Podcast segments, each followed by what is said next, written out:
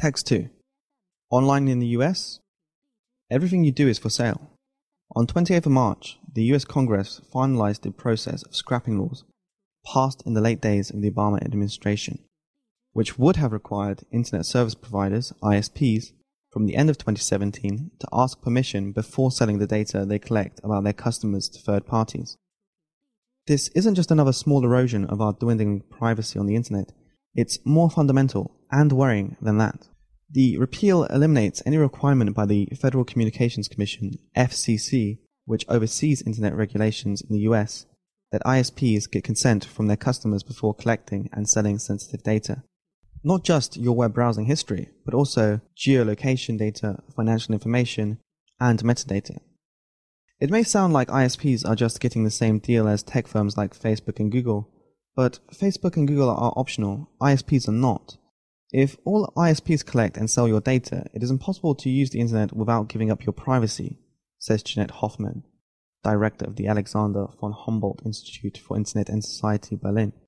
And as ISPs aren't required to say what data they share about you, you will never know exactly what they are gathering or where that data goes. So, who can they sell it to? The Obama ruling explicitly mentioned advertisers, but not because ISPs are restricted to selling your data to them it's just that advertisers are currently the highest bidders, and it might be damaging to an ISP's reputation if it got out that they were selling individual customers' data to, say, a pharmaceutical company. But the absence of a rule means that if an ISP puts something into their privacy policy, they can sell the data to whoever they wish. What worries many is the precedent it sets. In comparison with European Union directives like the right to explanation and the right to be forgotten, it's hard not to see this as relegation of Americans to digital second class citizenship, says John Havens, who runs the IEEE Ethics Initiative in New York City. The new ruling also bars the FCC from adopting any similar rules to govern ISP collection and behavior in the future. There are some small measures you can take to protect your data. Different ISPs let you opt out of different data collection.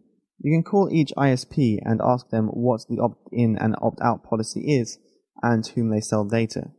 One way to minimize what they see is to visit sites which use HTTPS. Another possibility may arise.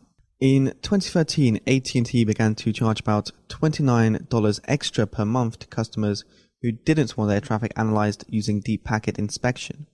So take heart, Americans. You don't have to be second class citizens if you've got the cash.